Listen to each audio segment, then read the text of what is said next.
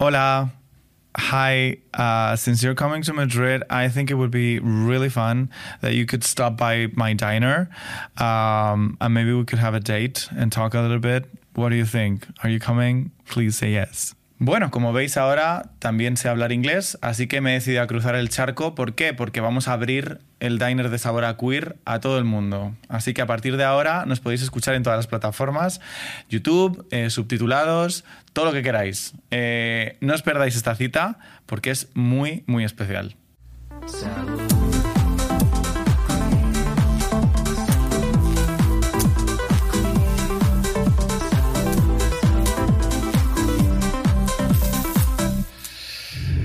Well, well, well. Hello, hello. Hola, ¿cómo estás? Soy bien, ¿y tú? Yo muy bien. Should we do it in Spanish? Um, that would make a very interesting podcast. I think then the genre would be performance art, less podcast. Okay. I think we're going to stick to English then. Okay, that's very gracious of you. Thank you. So I'm really happy to have you here, Alok.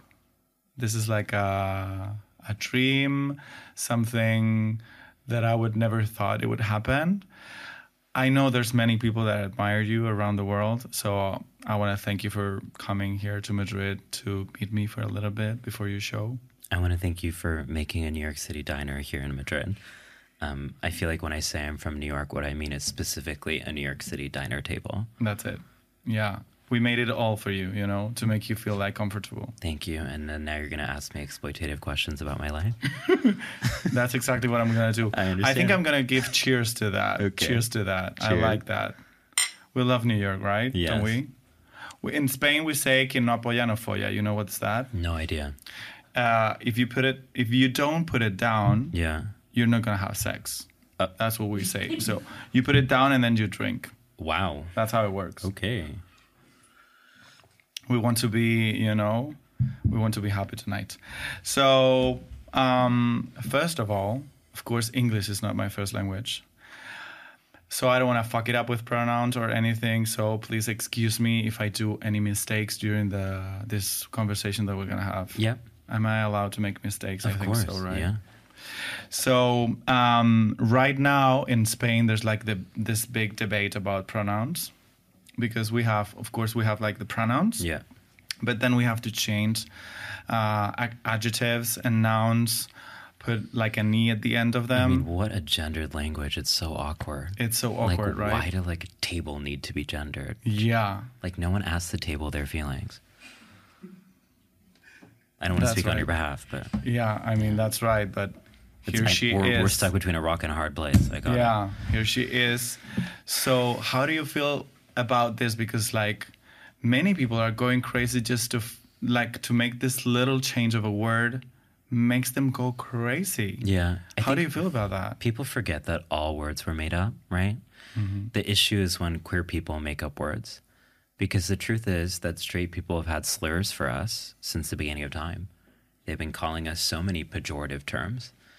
But when we actually create terms for ourselves, when we actually narrate our own realities, then it's a threat. And I think that's because to many people, as queer people, we're just like a table, we're an object, we're not humans. Mm-hmm. And part of what permitting someone humanity is about is allowing them to co-author language. That's what humans do is we invent new language, new protocol as a way to create a society. And I think that the moment of reckoning around pronouns is actually a moment of do you really care about queer people? Or was your inclusion of us just symbolic or superficial? Because if you truly cared about us, you would say, hey, thank you for presenting a new way for me to view the world. I appreciate it, not shutting down. It's kind of funny because I feel like, and maybe I'm a little bit obsessed about this because I've been talking about this like the last season of the podcast. There was a time where queer people were more important in society. We were respected. We were like part of society and not in like a random way, you know, Right. like in a Fundamental. fundamental Yeah. way. So it's kind of funny when they're talking about this because then what happens with the story that happened bef- before this? yeah, I think of time less as a line and more as a circle. Uh huh. And unfortunately, I think we're in a time of a lot of repression of queer people. And what happens is we have moments of rising and then moments of repression and backlash. And oftentimes people speak about the LGBTQ movement, but there's also an anti LGBTQ movement. And they're very strong and very formidable. And unfortunately, in the US right now, we're dealing with over 700 pieces of anti LGBTQ legislation. That's the most ever in US history. And so a lot of times people say, oh, it's better than it's ever been. That's not true. And so I don't think we can ever take progress for granted. That's what the line does. But what the circle actually makes us realize is that progress is something we have to keep on pushing for no matter what. I think that's really interesting. I mean, for you, you advocate for LGBTQ rights, you go all around the world, you navigate like different cultures. How is it for you now that you're like this big face in queer culture at this moment to navigate these different cultures? Do you feel sometimes like a target? Uh, some places you go, we were talking about this like right now because now you're going to be touring around Europe.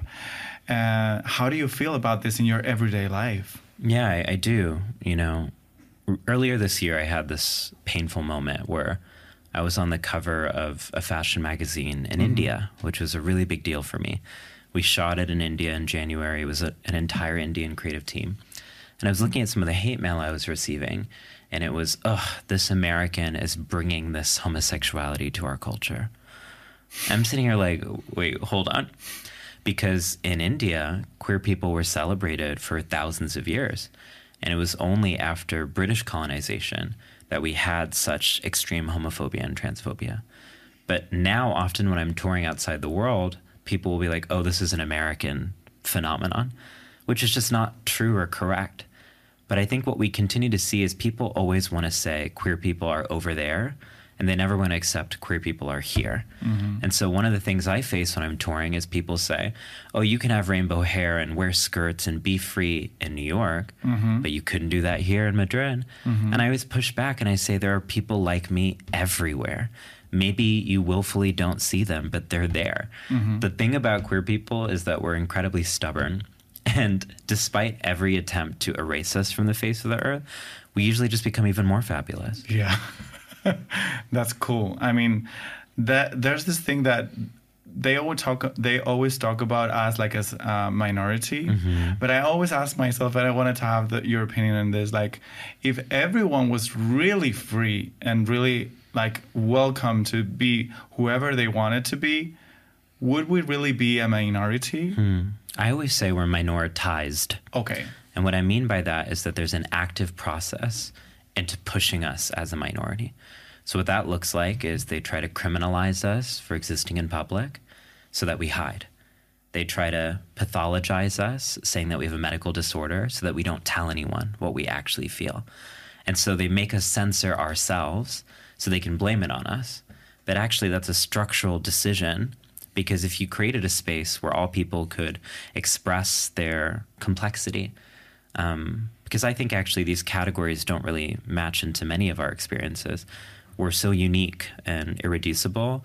Two gay people have more dissimilar with themselves than they have similar, right? Mm-hmm. So, what it means to be minoritized means less putting the onus on me and more thinking about the policies what policies make it so that queer life is so difficult? And if we remove those policies, policies like requiring genders on um, identity documents, policies like making it so difficult to change your name or your gender uh, on your court documents, how many people would respond differently then? Mm-hmm. Because you identify yourself as a non-binary person, mm-hmm. and you were talking about like we were talking about navigating different cultures, and now we you just got to Madrid, and as queer people, we have to go through airports. Yeah. We need to show our documents. Yeah.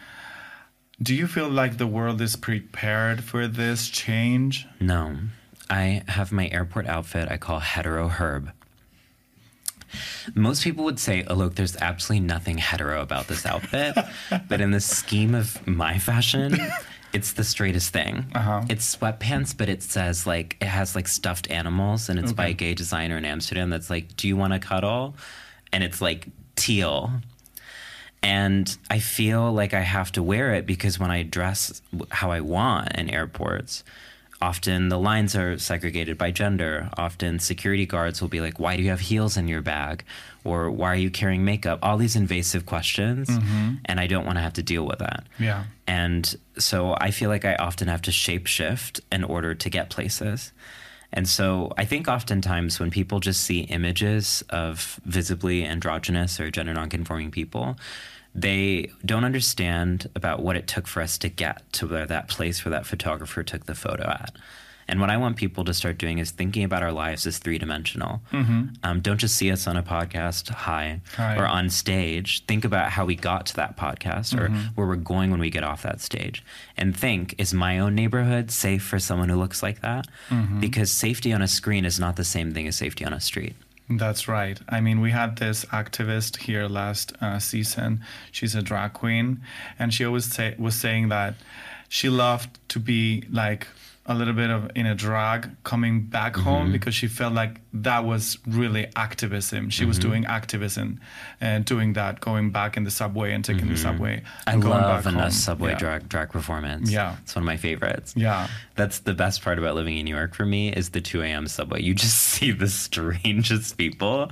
You're like, where were you? That's incredible. and you all convene. It's the ultimate after party. Yeah, it's the ultimate uh, after party. You have a book that's called Beyond Gender Binary. Do Mm-hmm. you think we can get rid of binarism? Is there a way to get? I think we're already doing it now Uh-huh. as queer people. I, I always, when people say we, I always ask which we are we speaking to? Because I often think that queer community is in some ways light years ahead of what normative society is about. And a lot of things that normative society sees as impossible, we're doing every day, right? Like one of the things that I appreciated you beginning with is saying, hey, I might mess up. And that's for me such a queer practice of being like, I might mess up. I'm going to correct you. We're going to get better. We're going to move on. Whereas so much of straight cis culture is about shame. If you mess up, you're a horrible person. You have no space. You can't belong here. Yikes. If we did that as queer people, there'd be none of us left. Yeah. So we have to find ways to grow and get along. And I think that that, that measure is how we're going to get through binarism is I see so many people every day who are inventing new la- language, like we were speaking before, but also new ways of of learning how to see each other outside of seeing each other. Because to move beyond binarism, and for those of you who might not be familiar with what that means, is the gender binary teaches us that people's gender is what they look like, but actually people's gender is who they are. And so we can't assume someone's gender based off of what they look like. So someone might look at me and be like, oh, that is a man. You didn't ask me. So moving beyond binarism is saying, hey, who are you? And allowing people to self determine who they are. So that's a larger goal of actually not making assumptions in society. And what I really love about a lot of the queer communities I'm a part of is we're doing that work. We're actually asking people, who are you? Show me on your terms. And that's funny because we get to have these talks when like no one is uh, asking straight cisgender people, how do you feel? Why do you feel like a man? Right, totally. There was this big thing right now here in Spain. Like there was this woman in a in a TV show saying like to a trans woman, but what is a woman? And it's like, are we really talking about that 2023? no It's so boring. I, I've been saying this in my show. Um, there's a dialogue Uh, in this country, but maybe in this world, mm-hmm. that you and I have a different definition on what it means to be a woman. I don't think that's it. I think we have a different definition on what love means. I was taught growing up in straight cis culture that love meant I had to hide or betray myself in order to belong. But what queer people taught me is that love means I get to become myself and mm. still belong. And I think that's the difference. Is that so much of what the toxicity of straight cis culture is, is you have to erase yourself. And this is even for straight cis people. Even. They have to erase the ways that they're a little different or that they don't fit into these boxes. Mm-hmm. Otherwise, they're told that your family won't love you or your community will judge you. Mm-hmm. But I think what we're doing as queer people are, are hoping to do is actually saying, I need you to be you. And it's precisely you being you that gives me permission to be me. Mm-hmm. It doesn't cancel each other out. Like the more that I see people who are colorful with beautiful hair and beautiful clothes, it encourages me to live my truth. I don't feel threatened by it. Actually, that is really true. And I always put an exa- as an example my brother. He's a straight, cis, white man. And we always have these conversations about like, you guys have this path that you really have to mm-hmm. follow. If you don't follow it, people are going to be asking questions. They're not expecting so many things from us, from queer people, but they're expecting so many things from you Why guys. are you not married? Yeah. All that stuff. Yeah. It's about time to have kids. It's about time to get married. It's about time to do this, to do that, to buy a house, to do whatever. So I feel like in a way we're more, much more free to do whatever we want to. Uh, it has like a good side of it and then a bad side of it. So it's it's a work for us to make these places exist and to get together, talk, Mm-hmm. and love each other, right? Because th- it's our way to create a family. I think the good part is we get to make our own rituals. Mm-hmm. I think we need ritual, right? But the rituals that we get to make, like I think coming out is the the best thing. And I think everyone should have a coming out day, Mm-hmm. not just queer people. Where even your brother could actually come out, here's what I actually want to do with my life. Here's who I am as a person. And then everyone has to be like, oh, if we could just knock on everyone's door and say, hey, the person you thought I was isn't me, and this is who I really am, that's the most beautiful thing. Mm-hmm. And my diagnosis of what's wrong in the world is most people are living as their false self. And their false self is who their families, their cultures told them that they should be. They're shooting all over themselves. And they don't know who they are who they are on their own terms. And in order for there to be healing in society, we need everyone to come out as their true self. We need everyone to transition into their true self, to shed their false self. And I think the reason queer and especially trans people experience so much pushback is because people are looking at us saying, wait, what do you mean we get to be free? What do you mean we get to show people who we really mm-hmm. are? it makes you feel afraid, right? It makes you feel like, wow, I can do whatever I want to. I can be whoever I want to. I can wear whatever I want to. It's like an open space for you to decide what to do with your life. And of course, that it's like really, uh, it makes you connect with f- fear a lot, right? And also like shutting your emotions. We were talking about that. Like it's not so easy to be emotional in public, especially if you're a man. And I've dealt with that many times, you know, like with masculinity, which is part of my many of the things that I deal with in my everyday life. And being emotional in public, I've always felt like it was like a mm, Taboo, yeah. a taboo, yeah, or something that would make me feel weak. Yeah. And it's like completely opposite, Mm-hmm. right? I, I think we're taught in Western culture that vengeance, like revenge, is strength, but vulnerability actually is our strength, right? And what it means to be public vulnerable means that you need help from other people, and so that's our way out of loneliness. Mm-hmm. Because I think loneliness is the global crisis. Mm-hmm. Homophobia and transphobia come next, but it's because people are lonely. And what's beautiful about vulnerability is that I'm able to say on a podcast like this, I'm lonely. Is anyone else lonely? And then you find the other lonely people and you do something about it. But if you're not encouraged to even speak your pain, how are you going to connect? And I think there's two choices when we have pain. We can either use that pain as a weapon, an unhealed wound is often our most potent weapon, and attack other people with it. Or we can use that pain as a pathway to real connection. And I think that's what we're trying to do as queer people is to say, I've been bruised by a culture that told me I couldn't be myself, and I never want to live in a culture like that again. I look at my generation, I don't know how old you are, but I'm 32. My generation of queer people grew up being told that you could be gay if you were masculine, monogamous, respectable, um, only during Pride Month, um, very, very tame. And so when I came out as gay, I told my mom, I'm gay, but I'm not like those people. I'm not flamboyant, you know, it's not my entire personality. I had all these corrections because I was afraid Yeah. that if I really showed how gay I was, how gay I was, then the world would cut me out. Mm-hmm. And so I, instead of using that pain to judge other queer people, what I'm trying to do is make it so that the next generation doesn't have to say, but I'm not like those people. They can just say, I'm a screaming queen, and that's Yeah, okay. that's okay. So I feel like pain actually has been one of my primary motivating factors for the work that I do. Um, I don't feel resentment when I see people who are able to be more free than me. I feel gratitude. Like, wow, it's working. I think it's so fucking beautiful. It's so I mean, cool. It's so beautiful. So, how long did it take you after you came out as a masculine uh, gay person? Okay, let's be clear. I might have been saying that, but I don't think anyone else believed that. Yeah, no one. You yeah. know, when I was how in high long did it take you to make yourself aware that that was not the?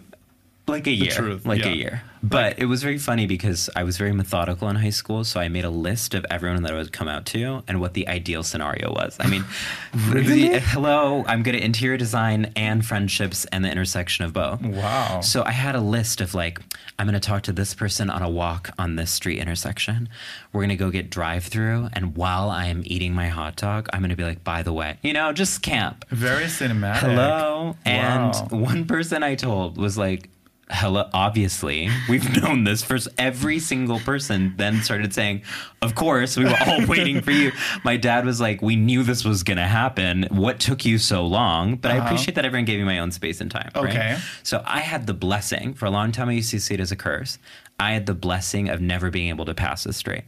Since I was a young Yeah, kid, okay. everyone's like, "That's a faggot," you know. Like everyone's like, You "Okay, cannot hide anywhere." Can't, it spilled out of me, girl. Yeah. Oozed all over the floor. Yeah. It was a mess.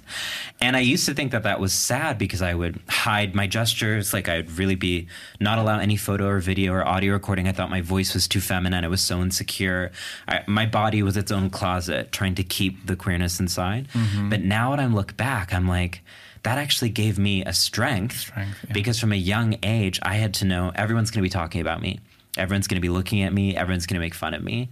I have to learn how to love myself first. I can't wait for other people to accept me or validate me. I don't think they ever will. I don't know if my family or my culture or my school will ever see me. So I had to look in the mirror and accept me. Mm-hmm. And I think that's why when we look historically, often the leaders of the queer movement are the sissies, are the people who are most feminine, because we're the people who couldn't wait for acceptance. We had to give it to ourselves first. That's right. Yeah. And how do you feel about like giving space to people to decide when they want to come out?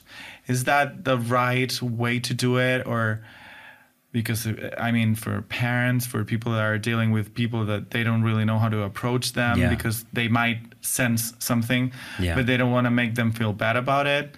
How how we how do we do this? Yeah, I think each person has their own journey and their own timeline. Mm-hmm. Yeah. And they're all perfect. And I Uh-huh. wish my parents had been more curious with me Mm. because I was dropping so many clues. Yeah. When I was seven, my mom tucked me into bed and I said, Mom, I'm queer. I didn't know queer had any connotation with gender and sexuality. I learned the word queer from British children's literature, Mm-hmm. where queer just meant different or strange. And she said, What do you mean? And I say, What if I was born in another species? What if I was born on another planet? What if I was born in the 1800s? Like existential child. Yeah. And instead of being like, maybe my child feels uncomfortable with this reality, maybe I should be more curious. What are your experiences like at school? Do you like wearing what you're wearing? I mean, I used to only wear my sister's clothes. And I would say it's because I find boys' clothes very boring. I still maintain that opinion. Yeah, me too. It's not really an opinion, it's a fact, but I'm allowing people their process to get there with me. And so I would only wear like colorful prints. Every cake had to be decorated in roses. Otherwise, it was a disaster for all parties involved. And my parents allowed that, but they never asked me, is there something else going on there? Yeah. And I felt like I couldn't tell them because I didn't want them to know that I was getting bullied. And I think a lot of people think that um, queer kids uh, are just victims, but the truth is, we're also trying to protect our own families. So I didn't want to bring shame to them. I didn't want them to know that I was being harassed because I knew it would hurt their feelings. So if they created a pathway to communication, being like, hey, is there something else coming up for you? I think that would have allowed me to actually have more support early on in my journey. Yeah, and it would make sense because I work uh, with this in therapy, and we were talking about this not as a victim, but being a survivor. You know, Mm. you have this, you have all these things that are happening at your life when you're very young, and you get to decide which way is the best to, for you to go Yeah. to be more safe for yourself, Yeah. for your family, and maybe the way to go is to be the victim, you know, and it's like a way for you to sur- survive what's happening to your to your in your life, you know. A lot of the work I've been doing in therapy, and my favorite thing is talking about therapy at a diner. So I'm glad that we're staging that. Okay. Our, our absent therapists are sitting right next to us, Yeah. right here, being like, "Bitch, don't misrepresent me." um, is for a long time I used to judge myself for why didn't I tell my parents that I was queer younger? Why didn't I know that non-binary people were there? Why didn't I, I become an activist when I was 12? Yeah. Yeah. And now I'm really, as an adult, having to look back and say, I'm so proud that I survived because a lot of us don't. Mm-hmm. And all of the things that I had to do to survive were valid. Mm-hmm. And so if that meant that I had to have my closet era so I could have my queen era, okay. And that means I'm making up for lost time. yeah. So a lot of times when people say you're too much, I'm like, do you know what it's like to be muted for the first 18 years of your life? Oh, wait, you do because you're still muted. Because the majority of people are still living on mute. But I made a promise to myself when I came out, it wasn't just going to be about my gender or my sexuality, it was going to be about my truth, which meant everything that I needed to say, I had to say it. Everything I needed to see in the world, I had to build it. And I was never going to be held back. And I, I just, that's why I have so much compassion for a lot of the people who are anti-LGBTQ is I see myself in them hmm. because the same things that they're saying to me are things that I said to myself when I was a teenager. Yeah.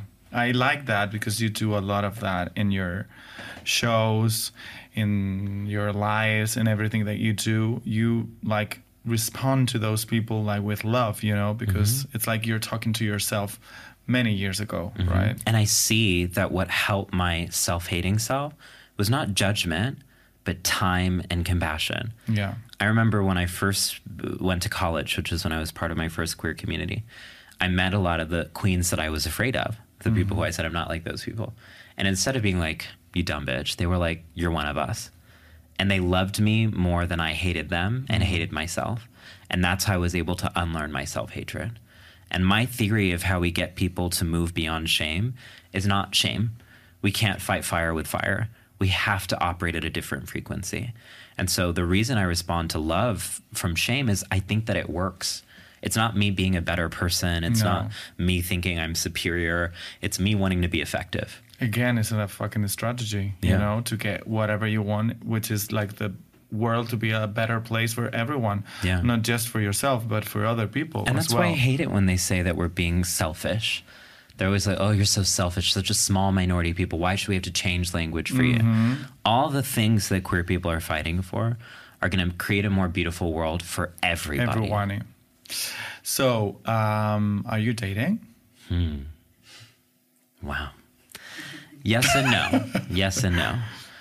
Yes, and that I go on dates. No, and that I'm not in a relationship. Okay.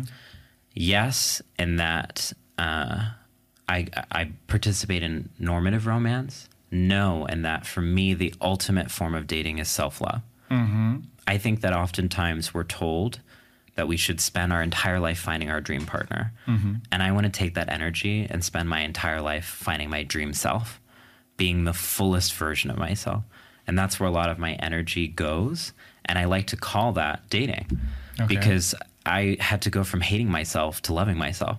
That's the most tortured relationship I've ever been in. Yeah, so I have just been very toxic. Very I've been ghosting on me for a very long time.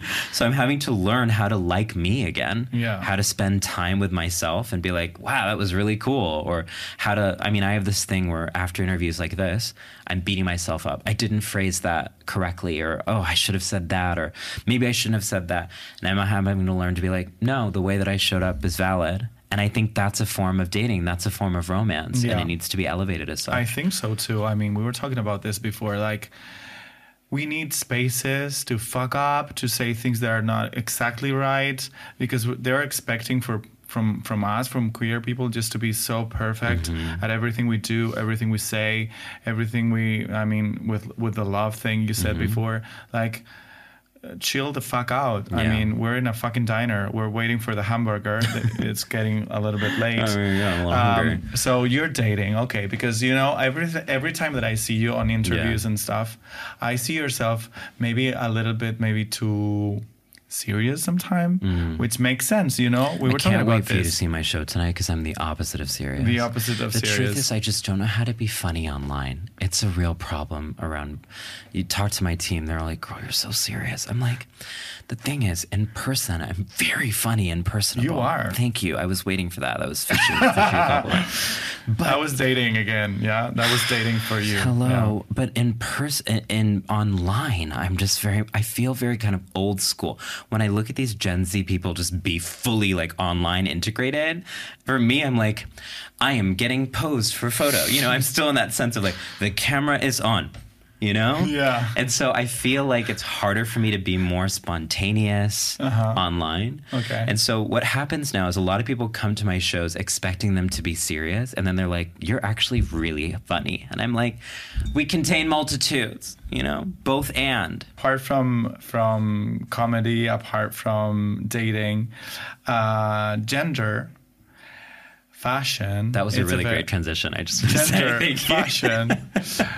it's like a big thing, you know, and I like how you use that as a tool, as a key to open Yes. like conversations for many people. Yeah. uh, because in a way it shows you were talking about sissies, you know, they're Yeah. they're the the the best one, the best people at being activists, you Mm-hmm. know, because you you see them from very far away. Mm-hmm. And yourself, in a way, you're showing in that way with with fashion as well, I thought right? I was more discreet than that. yeah, I thought, I thought so too. nobody could tell. nobody could tell.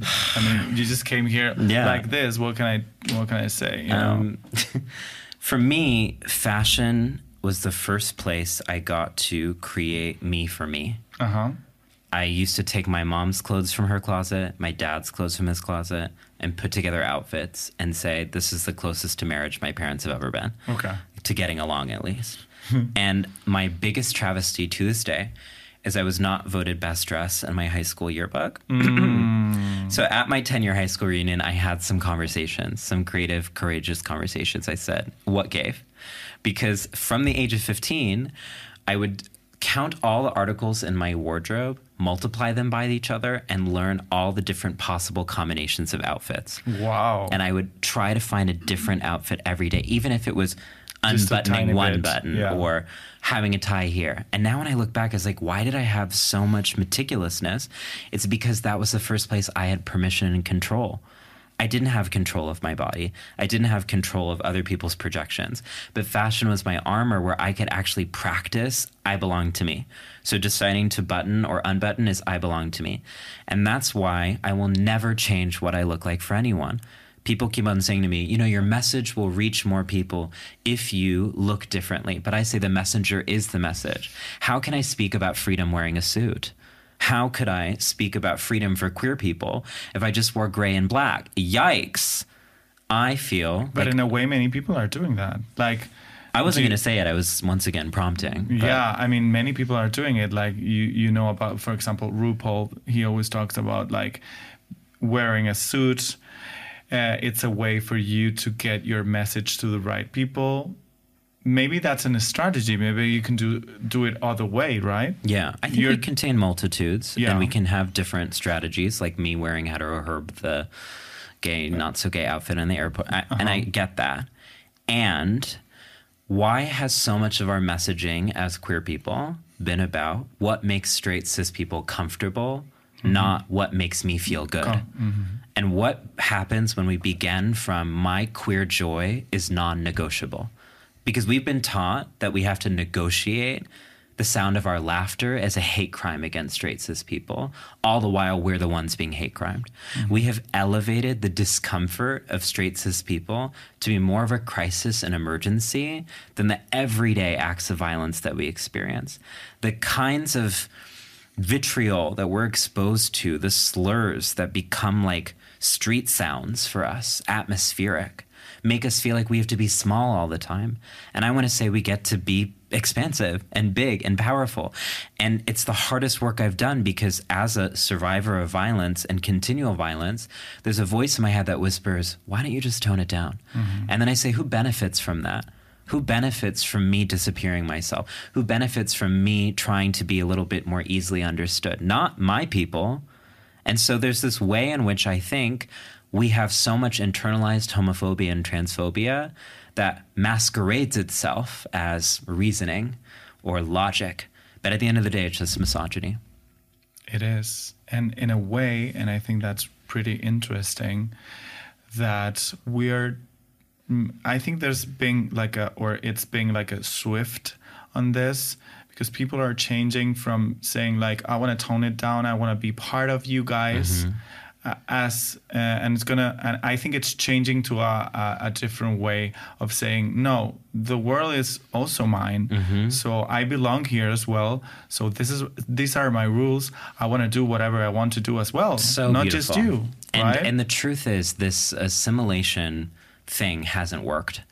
We tried it for decade after decade and i'm coming to you like i said from the us where we have the worst ever legislative year of anti-lgbtq sentiment. This is not just around trans people. This is also about cisgender gay white middle class men. Mm-hmm. Their political strategies didn't work. And we have to be very clear about that. The same rhetoric that is being used against our communities now is what they were saying about us in the 1940s and the 1950s and the 1960s. And we thought that begging, groveling, shape shifting, apologizing, accommodating would work. It didn't. Because it was never about what we look like, it was always about what they felt like. It was never about our appearance, it was about their violence. We put the onus on us to autocorrect and self correct to be palatable and digestible. But what part of us is left for us when we're finished being consumed? And so I am actually part of a school of thought that says I get to be me now. I don't have to wait. I don't have to wait until the future for queer people to be free. I get to be me now, in this moment. And if there are not policies or laws or practices that protect me, that's the problem, not me. Yeah, because in a way, I sense that politics and governments are far away from people. You know, we're doing so much better than politics and governments. You know, in a way. So, I think it's pretty beautiful to say like, this is my time. This is who I want to be. This is who I am, and I want to be it today, not tomorrow. You know. Um, Also, it's like, is tomorrow a given? yeah, we don't know. I think another sissy lesson I learned growing up was I don't know if future is there for me. Genuinely, when I was a kid, my barometer was 18 years old. I just want to live until I'm 18. And then I got to be 18 and I was like, how did I do that? Okay, I'm going to go to 25. And so I've never thought like when I'm 50 with like it's always been there. And in one story that's sad, but another story what that's allowed me to do is to really seize the day. Is to mm-hmm. not take the future for granted and to actually live the freest and fullest version of myself now. Yeah, and that's like focusing on the present. Yeah, because I I I also do films. I told you about this, mm-hmm. and my latest film is called Transition, hmm. and it's about like old people, like an old trans woman that is dealing with abandonment from society and stuff, and it made me think a lot about like how would we feel when we're old, you know, if we're not ha- gonna have like a family or we, what we think it's a family, you know? Uh, how You know it's a queer podcast when we start putting things in quotations. yeah. Oh my! Yeah. We, nothing we mean actually means anything. anything, You yeah. know, It's like, like the- I was a boy when A I was boy, younger. Yeah, yeah, it's like all the Use the time. like word this. gay. Yeah, gay, gay. So, what are we gonna do with that? What about the future? Mm. I mean, I'm I'm up for like living the present, Yeah, of course. yeah, of course. But what about the future? What are we gonna do with that? Yeah, of course. I would say, once again, like I was moving away from time as a line to time as a circle, I would say that past, present, and future can all coexist at the same time. So we have to learn from history to inform the past. Or so we have to learn from history to inform the future. We have to learn from the future to inform the past. And that might sound like a paradox, but I think that's an invitation. Is how do we live in a way that is future and world building? So to live in a way that's future and world building means to say you're spending hundreds of millions of dollars on a smear campaign against LGBTQ people when those hundreds of millions of dollars and euros, see, I'm reading the room, could also be used to stop climate change, mm-hmm. to build affordable housing, mm-hmm. to end pollution. So, actually, focusing on LGBTQ rights now is not an opposition to creating a more livable future for the global majority of the world. So, there's a way in every issue to frame it as future oriented. When we say you give me life, are we also giving each other breath on a planet that's suffocating? I think it's a beautiful way to finish this conversation. Um, I'm really happy that you are here. I'm really looking forward because I have so many questions that I could be like talking to you for many hours. It would be lovely to have you here some of the time when you come to Madrid or even when I go to New York, for example. Uh, thank you for my, so thank much. you for welcoming me to Madrid. And I just want to say thank you for joining the Colorful Hair Club. Mhm. There's no going back. No going back, right? No, really, there's I mean, not. I fucking love pink. It's I mean, it so looks good. much fun because it's, here's the secret: you don't actually need to wear anything fun anymore because you are the fun. That's right. Yes. That's how I You're did. already That's why accessorized. I did it. Pow. Yeah. Okay, I'm gonna. I'm gonna. Cheers, queers. Cheers, queers. Cheers, queers.